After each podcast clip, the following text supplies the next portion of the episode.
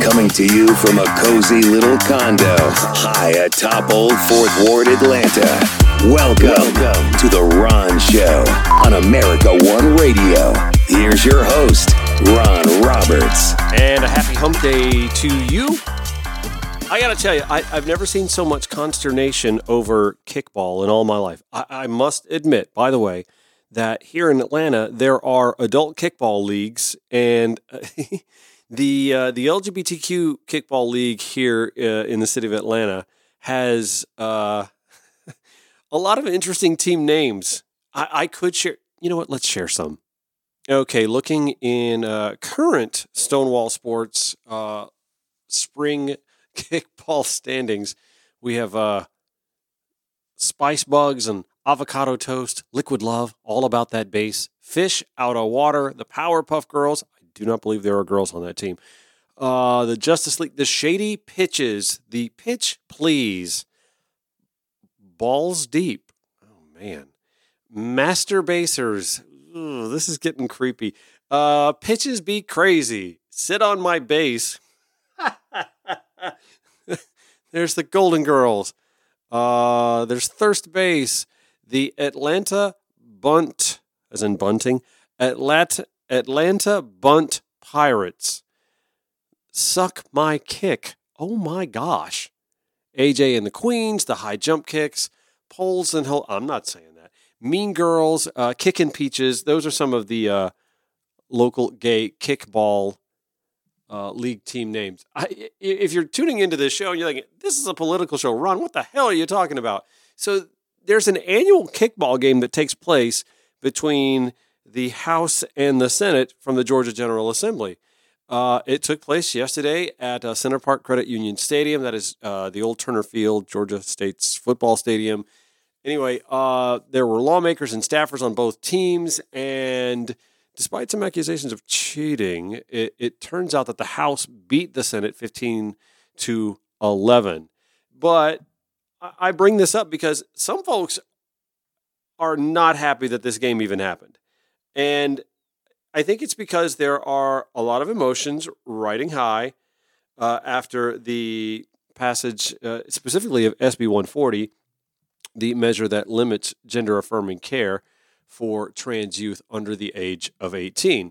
Like, there's a lot of, how can you get out and play kickball, after such a heated back and forth where children's lives and reducing suicide are at the center of all of this, where you had floor debate with a mostly empty chamber because, as Senator Josh McLaurin stated, the votes were already baked. People had made up their minds. They weren't going to be changed by things like facts and data and anecdotes and personal experience and, inconvenient things like that. So there were folks on Twitter who were like, I can't believe. In fact, Dom Kelly tweets, yesterday, Georgia Republicans passed a dangerous bill that would harm trans youth in our state. Within a few hours, both Democrats and Republicans went and played a rousing game of kickball together like nothing happened. Jen Slipikoff, I'm glad that GA House Dems and GA Senate Dems got over their disgust so quickly. Meanwhile, there were hundreds of parents and kids across Georgia crying tears of sorrow and fear all through the night. Cindy Battles tweeting, just going to remind Dems expressing their outrage over Republicans and SB 140. This is the image parents, trans kids, and activists saw barely hours later. Hope it was good times, as she retweeted from Maya T. Prabhu. I believe Maya working for the AJC, right? Some pictures from that kickball game yesterday. Marissa Pyle with Fair Fight Action tweeting, after Republicans passed a bill banning gender-affirming care for trans kids, some Dems are still attending, playing a friendly bipartisan game of kickball tonight. The trans kids and parents who were sobbing in the hallway today may, respectfully, had a slightly different view. Yeah, the optics are kind of... Yeah. And this got me to thinking, what if all along we had set up a kickball game between Georgia House and Senate Republicans and those gay kickball teams I was telling you about, like just to set up an all-star game between the players from Suck My Kick And the Golden Girls and the Master Pacers, also the first place team, balls deep. And then, you know, just maybe some interaction can be had, and some of these stick-up-their-ass Republicans might see that, you know what, lesbian and gay people, they're not so bad. They're kind of fun to hang out with. And dare I say, might learn a little something about the trans community as well. You'd never know. It's an idea. By the way, there's also some consternation about some folks who didn't vote at all on SB 140. Some, what up with that querying coming around right now? Senator Tanya Anderson, she was there. She just didn't vote. Like in the building, but didn't vote. Republican State Senator Chuck Huffstedler also didn't vote. AJC reached out for comment. He had none. State Senator Freddie Powell Sims also didn't vote and gave no comment. Additionally, Bill Cowsert didn't vote as well. He did, by the way, point out that he had voted for an earlier version of the member. So we have two on either side of the aisle, four lawmakers who skipped the SB 140 vote altogether. Curious. One can assume that because the Senate vote was a 10-vote margin, neither of the representatives on either side of the aisle wanted to weigh in on a bill that they had no passionate feeling about whatsoever, or maybe on the right, there are friends, family members who could be directly involved, directly impacted, and so those two senators decided the best thing for me to do is not to vote at all. It's curious about the two on the left. Curious why Senator Freddie Powell Sims and Senator Tanya Anderson opted not to vote. Could it be that they have feelings that are in line with those who wrote SB 140, but also knew because of the vote margin that they had political cover not to weigh in one way or the other? Sometimes not voting leaves people to speculate and could lead them down a path of speculation that a Senator Freddie Powell Sims or a Senator Tanya Anderson may not appreciate. But when the media reaches out to you to ask you why and you don't respond to numerous requests, well, let the speculation begin. I mean, hey, at the end of the day, Senator Sims, Senator Anderson, if you weren't passionately, emotionally charged to vote one way or the other, okay, fine. But your constituents deserve to know why you didn't vote. And let me say this, because it has to be said. The two Democratic senators we're talking about are African-American women. Less emphasis on the women part, more emphasis on the African-American. And it's noteworthy that the church is a vital part of the black community, particularly the rural black community. Freddie Powell Sims represents a mostly rural chunk of the state of Georgia. Senator Anderson, by the way, from Lithonia, her Senate district includes a lot of DeKalb, Rockdale, and Newton counties. By the way, Senator Anderson is an ordained minister, very active in her church as well. I point this out because, understandably, the church playing such a large role in the African-American community, these particular representatives may feel socially conservatively compelled to vote in favor of SB 140. I completely think they're wrong to, but they may have been compelled to and just saw not voting as an opportunity not to buck the party, but not to buck their principles as well.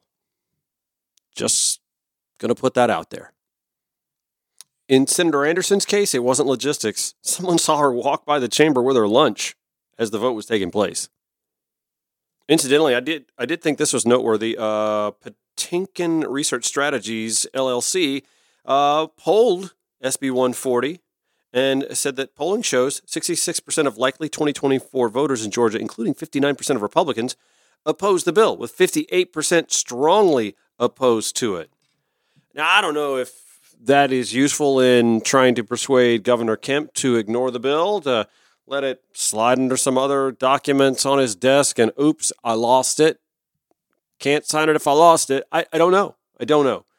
But I do know that there is a huge letter writing and email writing and postcard signing. There was a lot of that going on today. Folks demonstrating outside the governor's office. The folks at Georgia Equality and the Georgia Youth Justice Coalition continuing to do the work to try and convince the governor to somehow overlook signing SB 140. And then there's the whole constitutionality of the bill in the first place. Senator Shea Roberts tweeted late last night a valid point. She said, "I've been beating the drum on that issue all session. It drives me insane that GOP keeps passing bills that on their very face are unconstitutional. Taxpayers should not bear the cost of this unnecessary litigation. Fiscally irresponsible." Senator Sally Harrell, who, by the way, we have had on the show, she has gone public and stated that one of her children is trans. It's something that she has learned a lot about as a compassionate mother over the last few years. Anyway, she was asking Senator Nan Orrock some questions about the constitutionality of the bill, which has been challenged and litigated in other states, saying that it will cost taxpayers in litigation costs, which even the Georgia Attorney General has acknowledged. And by the way, the ACLU, they've said, Governor Kemp signs it, we're taking it to court.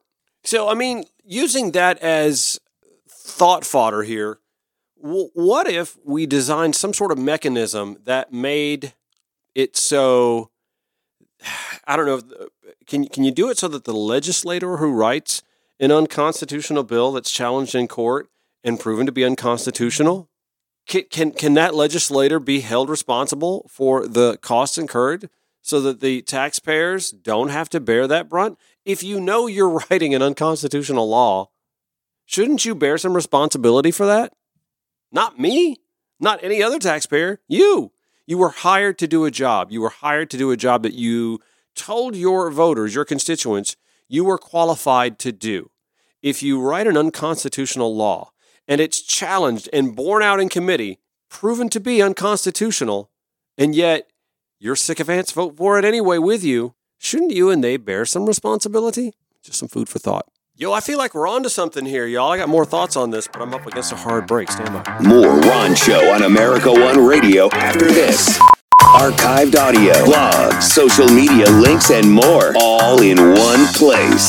Log on at RonShowATL.com. The Ron Show on America One Radio. Ooh, we left last segment with a thought, did we not? Listen, what if we made it so that lawmakers who write bills that are passed into law and then found to be unconstitutional in court, what if they had to bear the responsibility of paying for the tab to fight that law in court instead of you and I, the taxpayer? I mean, would this not keep folks from writing bills that they know? Would it not stop? Would it not cause them to pull a bill if it's in committee and the committee comes to realize, yo, this is unconstitutional? Like, there's a question of constitutionality. Yeah, because then, you know, Senator Jim Bob Bubba from Cochran, Georgia might go, well, I can't afford that. I can't afford to do that. And I know what you're thinking. Well, Ron, we want common people who may not be wealthy to run for office. No, I agree 1,000%. So maybe it wouldn't just come out of their pocket, but their campaign coffers as well. Because what it would do then is it would stop folks from rallying to support loud and obnoxious Marjorie Taylor Greene types, ignorant, populist but ignorant politicians who are highly unqualified for a legislative seat from even running for office in the first place, because the donors aren't going to be donating to them, throwing money away, knowing that that jackass is going to write something unconstitutional, and we're going to wind up paying for it. Yeah, that shouldn't come from the taxpayers, should it? That's not right. If your district elects somebody really stupid and highly unqualified and they write some populist drivel that is unconstitutional, well, why should someone outside that district have to pay the burden of fighting that unconstitutional law in court if through the process of making that bill a law, it's pointed out several times that the law is unconstitutional? I mean, I'm not saying that the folks in that district should have to pay for it, but I definitely think the politician and or the politician's campaign coffers should have to bear that cost of litigious tab instead of all of the state's taxpayers. Would that not stop a lot of this venomous, anti-insert marginalized community targeted nonsense from happening? I think it would. It would also put the role of a legislative parliamentarian at the forefront and would really give some weight to these committee hearings that bear out whether or not a bill is even constitutional to consider voting on. It would put some skin in the game. Listen, I'm on a softball league board. Boy, we're just talking all kinds of gay sports today, right? I'm on a softball league board, y'all. And when we're drafting new policies for the board, we have to weigh it against its constitutionality. We have to weigh it through our parliamentarian on the board as to whether or not it runs afoul of our league's bylaws, its constitution, and even our parent national organization's charter as well. If we have to do that, and we do so before even considering a measure, why is it okay that legislators at the state or federal level don't have to do that themselves? It's irresponsible. And trust me when I tell you, if the board that I serve on for the softball league finds itself in legal hot water, like our coffers are going to be come for. And we're not going to be held responsible for it, but why is it that like just a handful of, common sense adults here in Metro Atlanta, Georgia, who are on a softball league board, at least consider the well-being of the coffers and the league itself, but legislators here in Atlanta who come from all over the state aren't doing that themselves? Well, I'm sorry. I think maybe there should be some skin in the game here. Like, it would be hugely unpopular on my softball league if we pushed something through that was going to cost the league tens of thousands, hundreds of thousands of dollars in legal costs if we knew that was going to be the case, or even if we didn't. Boy, that'd be even worse. You mean you just ignorantly passed something and next thing you know, we got sued? You're out of here, man. I mean, not only would we not be on the board anymore, we probably wouldn't even be allowed to play. I mean, you can't cost an organization tens of thousands, hundreds of thousands of dollars, and then expect to go out and play, and everything's going to be cool. And yet, like I started the show with, these legislators went and played kickball with each other, and the House beat the Senate, yay! Bipartisan, yay! But you just passed an anti-trans youth bill and are waiting for the governor to sign it, knowing that it could be unconstitutional. No, take the ball away. You don't get to play. Yeah, I'm sorry. I think we're onto something here. And I know it's a little late to introduce something now, but maybe going into next legislative session, we literally make it so that there has to be some skin in the game. If a legislator in the Georgia General Assembly writes a bill that is proven to be unconstitutional in court years down the road, maybe, or however soon it takes, that bill's author's campaign coffers, they should have to bear the expense of the litigation, and maybe that'll mean some sort of How is it like when you're a doctor, you have to pay malpractice insurance? Well, shouldn't you have to be insured against malpractice as a legislator as well? This is some food for thought. I'm thinking we're onto something here. Some of y'all might be going, this guy's crazy, but I'm sorry. Some sort of personal responsibility. They are the party of personal responsibility, right? Why should they not bear some personal responsibility for pushing through ignorant legislation that's going to cost you and I, the Georgia taxpayer, money in courts? If it were popular legislation, that'd be one thing. But as we pointed out last segment, SB 140 is not even popular with Republicans. 58% oppose it. More than 60% of all Georgia voters oppose it. So why are we going to pay the legal fees for this? And you know, as I said, the ACLU is coming for this bill if the governor signs it. Maybe he's going to weigh that before putting his signature to that bill. We will see. More Ron Show on America One Radio next. Call or text the Ron Show anytime at 404-919-2725. The Ron Show on America One Radio. All right, welcome back to the second half. I'm going to tell you something. I'm going to be really upset if my phone goes off every night at 9 o'clock with one of those like Amber Alert sort of things and this message.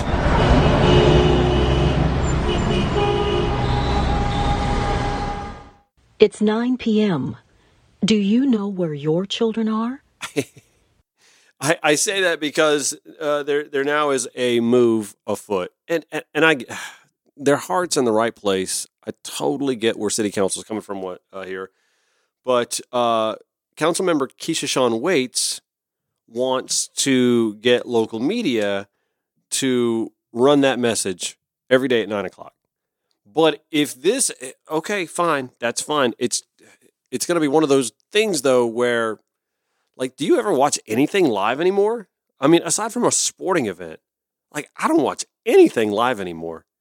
So this is kind of a, is this really a solution? Is it really a, I don't know. But I'm telling you, if this comes to cell phones next, like them Amber Alerts, like just smack dab in the middle of a conversation, or you could be in a deep sleep and that thing will go just like crazy. Do not do this. I mean, okay, you run that. If the TV stations will run that, okay.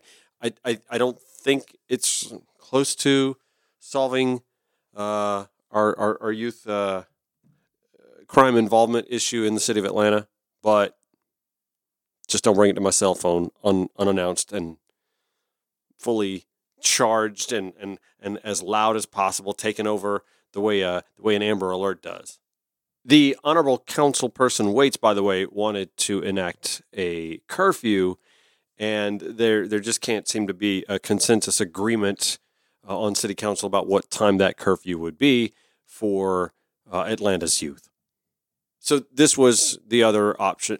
And I believe, if I'm not mistaken, historically speaking, this used to happen. That, like back in the 70s and 80s, they used to have local TV stations air something like this at 10 p.m. Incidentally, yesterday was an election day, and local elections officials are just shaking their heads about voter turnout. But it was yesterday. It was like March, just a random March 20th. There were no other reasons to show up to vote except for folks in Mableton, the new city of Mableton, where the mayor's race and 4 of the 6 city council seats are heading to a runoff.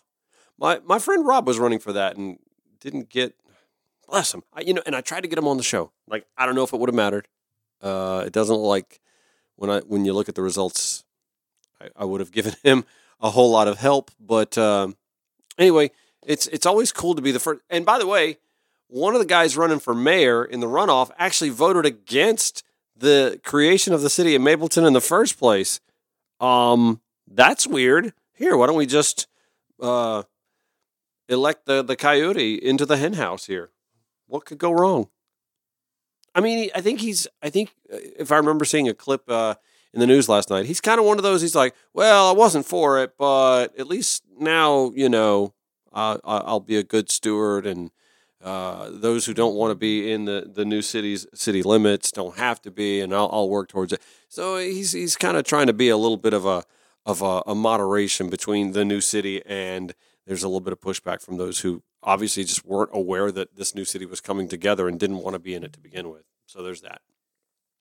Clayton County, there was a race to succeed the disgraced Sheriff Victor Hill. That race apparently going to a runoff. Someone from, I guess, his policing tree, Lavon Allen, didn't quite get enough votes for an outright win, so he'll be in a runoff against Clarence Cox, who is a chief investigator for the Fulton County Solicitor General's office. And so if you think turnout yesterday sucked, runoffs, April 18th for those races should be even worse. Yay, democracy. By the way, earlier today, the Federal Reserve decided to use one of the few tools that it has to try and corral inflation by extending its year-plus-long fight and raising interest rates again by another 0.25%. There was some hope that the most recent rumblings in the banking sector might keep Jerome Powell and the Federal Reserve from doing that. That actually did not turn out to be the case.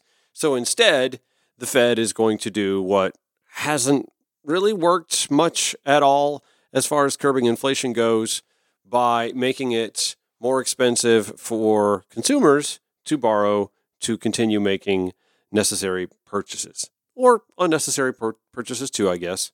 See, I mentioned that the Fed has very few tools to combat inflation, and one of them, of course, being interest rates. And the perplexing, confounding, maddening thing about them using that tool is that because wages don't keep pace with cost of living anyway, inflation, and because the Federal Reserve can't do a thing about wages, let alone the minimum wage. Hello, it's been what, since 2009 that we've touched that? It's been 14 years since the minimum wage has been touched, y'all. Anyway, because the Fed can't do anything about that, the only thing they can do is up, down, lever. Let's go up, let's go down, let's go up, let's go down. And it's all they can do. It's just literally like jiggling a switch, hoping that finally the one time you jiggle a switch, a wire's going to catch and a light's going to come on. But all their action is going to eventually do, the more they keep pushing this, is eventually it's going to lead consumers to consuming less. And we know what that means. That means an economic downturn. And an economic downturn means layoffs. And layoffs mean more of an economic downturn, which means more layoffs. This is how we get to a recession. This is how you get to a recession. And we've had Wall Street pinhead after economist Wall Street pinhead tell us, well, this is what we need. We need a soft landing, a light recession, a little off the top. No, it's not. It's not a little off the top. And anyway, in fact, it's a lot off the bottom. That's the problem. We keep going towards the weakest among us from an economic standpoint, and thinking that that's going to save capitalism in principle from crumbling under the weight of its own inequality. I've maintained all along that I've got nothing against capitalism, nothing that well-regulated capitalism couldn't fix. The problem is we've been in this 4+ decade wave of anti-regulationism from the right, and here we are now. We've had savings and loan and bank institutional failures of a cyclical nature for, again, the better part of the last 4+ decades, and it drives me nuts. What we need Americans to use their credit cards less. Okay, pay them more. Oh, we can't do that. That's going to bring up costs. Well, what about these exorbitant profit margins? Oh, no, you can't touch that. Also, you can't tax corporations because then they'll just raise prices. But their profit margins are growing, the highest they've been since the 1950s, by the way, on average. But we can't just pay people better? We can't just let workforce income keep pace with inflation or catch up to inflation the last 3+ decades? We can't bring the minimum wage up to, I don't know, $15 an hour, which, by the way, I believe would still be less in purchasing power than what it was in the late 1960s, early 1970s at this point. We're so far behind on that. And stop making that a political football. Just raise the damn thing, tie it to a chain of some sort, whether it be an inflationary measure or CPI. I don't care what. Just chain it to something so that it keeps pace with the cost of living, and we don't have people voting on it and then worried about getting primaried because they voted on it. We make things too difficult sometimes in this country. It's like our healthcare system. We have to have this convoluted, you've got Medicare, you've got Medicaid, you've got the ACA, and you've got all of these other ways that you could save some money conceivably, but at the end of the day, everything's for profit. Which, by the way, doesn't deliver quality healthcare to all the American people, just those that can most afford it. And of course, the shortcomings cost us economically as well. People who can't get well enough to work, of course, stay chronically unemployed or underemployed, and they become a drain on the taxpayer as well because they wind up, having to go to the government to bridge the gap in the shortcomings. And even if they are well enough to work, they got to get back into the employment sector, making the least amount as possible. And if it's the minimum wage or if it's less than, $12, $15 an hour at this point, it might as well be less than minimum wage because you're going to wind up needing public assistance to survive either way. Why do we make things so difficult for ourselves in this country? All to protect unfettered corporate profit, golden parachutes for CEOs and CFOs and other folks on corporate boards to get off lightly when they do huge damage to either their business, their sector, or their employee base, or the public at large. So am I shocked that the Fed raised interest rates again? No, not really. I guess I sort of expected them to figure out a way to make this a little more painful for Joe Average and Jane Average again. But I guess I'm a little surprised that they decided to not just table it for a month or so and let this whole banking thing settle in, let the dust settle on that before they decided to take one more whack at Joe Consumer, Jane Consumer. And by the way, that whole right-wing argument about, well, government spending is what's causing it. No, that's not. First of all, that $2,000 check we got, or some of us got, we got two $2,000 checks, right, back in 2020? Y'all, that's been 3 years. I can guarantee you that $4,000 from 3 years ago ain't got no effect. I'm saying it again. Ain't got damn effect on my spending habits right now. Not a damn. That money's long gone. It was there to help us survive a pandemic, an economic shutdown, a calamity. And by the way, it worked. It worked, and the economy rebounded faster because it went right to us consumers versus when the 2007-2008 bailouts went to corporations and the jobs continued hemorrhaging by the hundreds of thousands per month until finally things started turning around in like mid-2010. No, the results when we at the bottom got the money was near immediate. If that ain't proof that a rising tide lifts all boats and is preferable to trickle-down economics that we've largely gritted our teeth through for the last 4 decades, then I just don't know what else to tell you. We've tried it their way for more than 4 decades and seen that it doesn't work. And we tried it just once in 2020, back when Donald Trump was just trying to keep the economy afloat long enough so that he could get reelected. I mean, I'm not saying he was doing it to be compassionate to us. I mean, maybe he was, but we know he needed the economy not to sink because it was the one thing he had going for him that could have made the argument for his reelection. So them checks got out real quick. We all got those Sharpie market checks pretty quick, did we not? Even the second one, in the heat of the election cycle, that second one came out really quick, man. Got to get that out to the people. Get those checks out. Hurry, hurry, hurry. And don't forget you got those checks and who signed them with the smudgy Sharpie signature.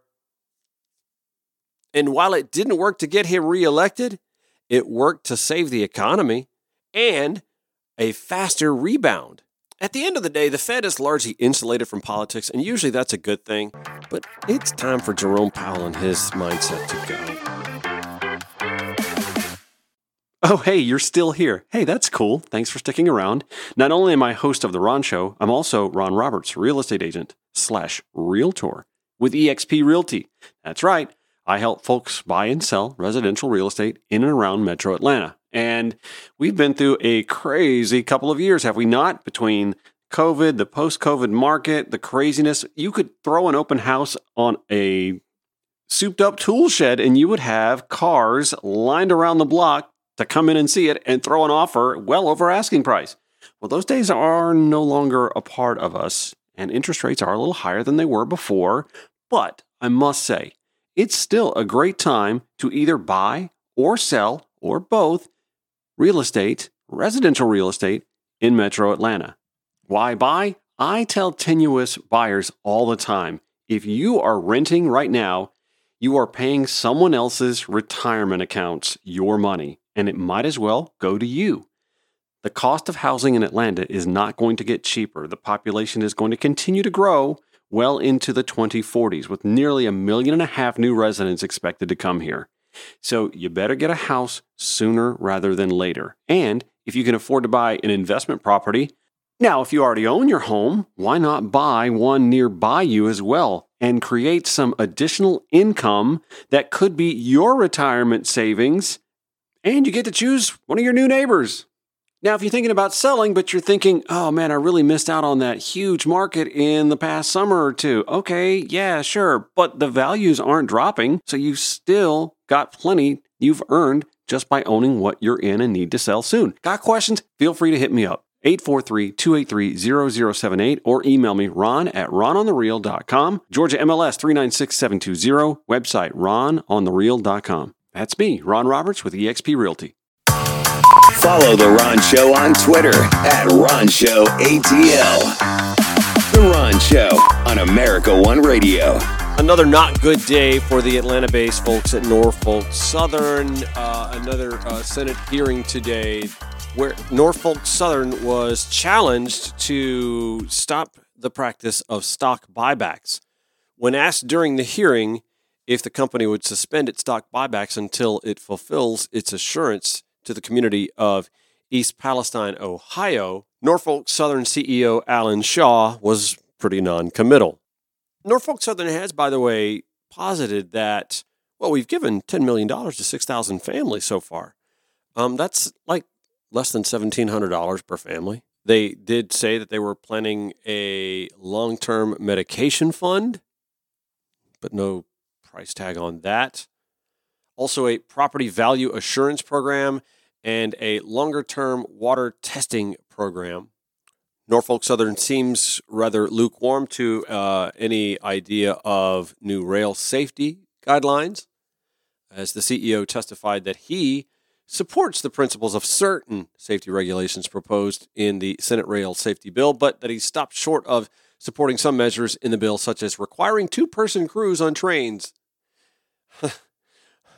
and would not directly answer which measures Norfolk Southern opposes. It was about a week ago that Ohio Senator Sherrod Brown sort of went off on the rail industry and fighting against regulations while taking in billions in profits and, of course, stock buybacks. I'm going to let you listen to a little bit of that rant. I want to say a few words about the people in East Palestine, Ohio, in the aftermath of the Silicon Valley bank collapse. They both have one thing in common. Companies followed the Wall Street business model, obsessed with short-term profits at the expense of everything and everyone else. They were aided and abetted by corporate lobbyists and the politicians here who do their bidding, weakening rules meant to protect the people whom we serve. And now working people in Ohio and around the country pay the price. Norfolk Southern chose to invest much of its massive profits in making its executives and shareholders wealthier at the expense of Ohio communities along its rail tracks. They're fighting basic requirements like having two drivers, two engineers, two pilots, if you will, on these trains. 2.5 mile long trains, 200 cars. The railroads want only one human being on that train driving. It's the same story with Silicon Valley Bank. For as long as we've had big banks, they've had too much power in this town. Two of the most powerful lobbyists in this town for 100 years, the banks and the railroads. It's how we got the financial crisis crisis of 2008 that wiped out workers' savings and permanently set back an entire generation of young Americans. Of course, Wall Street didn't change its ways. Wall Street Bank spent the ensuing years lobbying to roll back safeguards. The now-defunct Silicon Valley Bank spends hundreds of thousands of dollars pushing for exemptions for banks like this. Their CEO said they shouldn't be subject to strong guardrails because of, quote, the low-risk profile of our activities and business model. Low-risk profile, his words. When we let corporations run the economy, workers and their families always pay, whether it's for the greed of Norfolk Southern, Silicon Valley Bank, or Big Pharma or Big Oil. Pretty simple question at stake in everything we do in these jobs. Whose side are you on? Do you stand with corporate lobbyists, or do you stand with communities like East Palestine? Do you stand with Wall Street? Do you stand with workers? By the way, why is it every time a progressive who makes a ton of sense and can speak like Sherrod Brown comes along, you know, every like 2-3 decades or whatever, he's got to look like, you know, some schlep. I mean, you know, Bernie Sanders kind of had, well, he's got the Sherrod Brown haircut, you know, back in the 80s. And Sherrod Brown is well on course to having the Bernie Sanders hairstyle in about 10, 15, 20 years or so. And by then he'll be too old to run for president. He doesn't have the marketability. You know what I'm saying? Why do we always have to? Where is that that poster child looking, you know, golden boy or you know, shining? I don't know. AOC's very pretty. I just don't think she wants to run for president, and she's been demonized so much by the right that she doesn't stand a snowball's chance. But we always got a Sherrod Brown who just looks like, you know, that curmudgeonly college professor who sort of, you know, smells like cigar smoke and wears the elbow patch jacket all the time, but you know, and you know, the old loafers. Ugh. Anyway, he makes a lot of sense. He makes a ton of sense. Anyway, not a good day again for Norfolk Southern. But if I know the American political system and capitalism as I do, we'll somehow let them get off with just the minimum amount of damage so that they can stay in business and still hit profit margins while the folks in East Palestine struggle for generation upon generation. And before you ask, yes, it sucks to be that cynical. It is what it is. We'll see. Today's inspiring women. By the way, this is like the back-to-back day here that we're dealing with figure skaters. Really? It's Women's History Month, and all I can find are anecdotes about figure skaters. We gotta do better than this, y'all. Anyway, in 1997, Tara Lipinski became the youngest women's world figure skating champion. She was just 14 years and 9 months old when she did that back on this day, March 22nd, 1997. Okay, this is a lot better, actually. It was on this day in 1972 that Congress passes the Equal Rights Amendment, which granted equal rights for women. Of course, the ERA was never ratified by the required number of states to this date, and shame on us for that. All right, I got less than a minute to go, so let's wrap up the show. By the way, back tomorrow, 5 to 6 p.m. on the America One Radio app, AmericaOneRadio.com. That's where you hear the show first every weekday, Monday through Friday, 5 to 6 on America One Radio. Download the America One Radio app from the Google Play market or the Apple iTunes market. It's available on both, and you can listen to that show. You can also listen to Randy Rhoads and Tom Hartman and a whole host of other progressive and liberal voices throughout the state of Georgia and from around the country and around the world as well. All right. If you missed the show for whatever reason, though, it's okay. We'll put it on the podcast platform a little after 6 each weeknight. And I've got all those podcast links for you at ronshowatl.com. I also have a little blog from each day's show as well. You can get all that at ronshowatl.com. All right. So that's going to do it. Back tomorrow, 5 to 6 p.m. here on the America One Radio app, AmericaOneRadio.com. And on all the major podcast platforms. I'm actually in my second bedroom recording this, and one of the cats has come in and decided to hit the litter box. So I'm out. Bye. See you.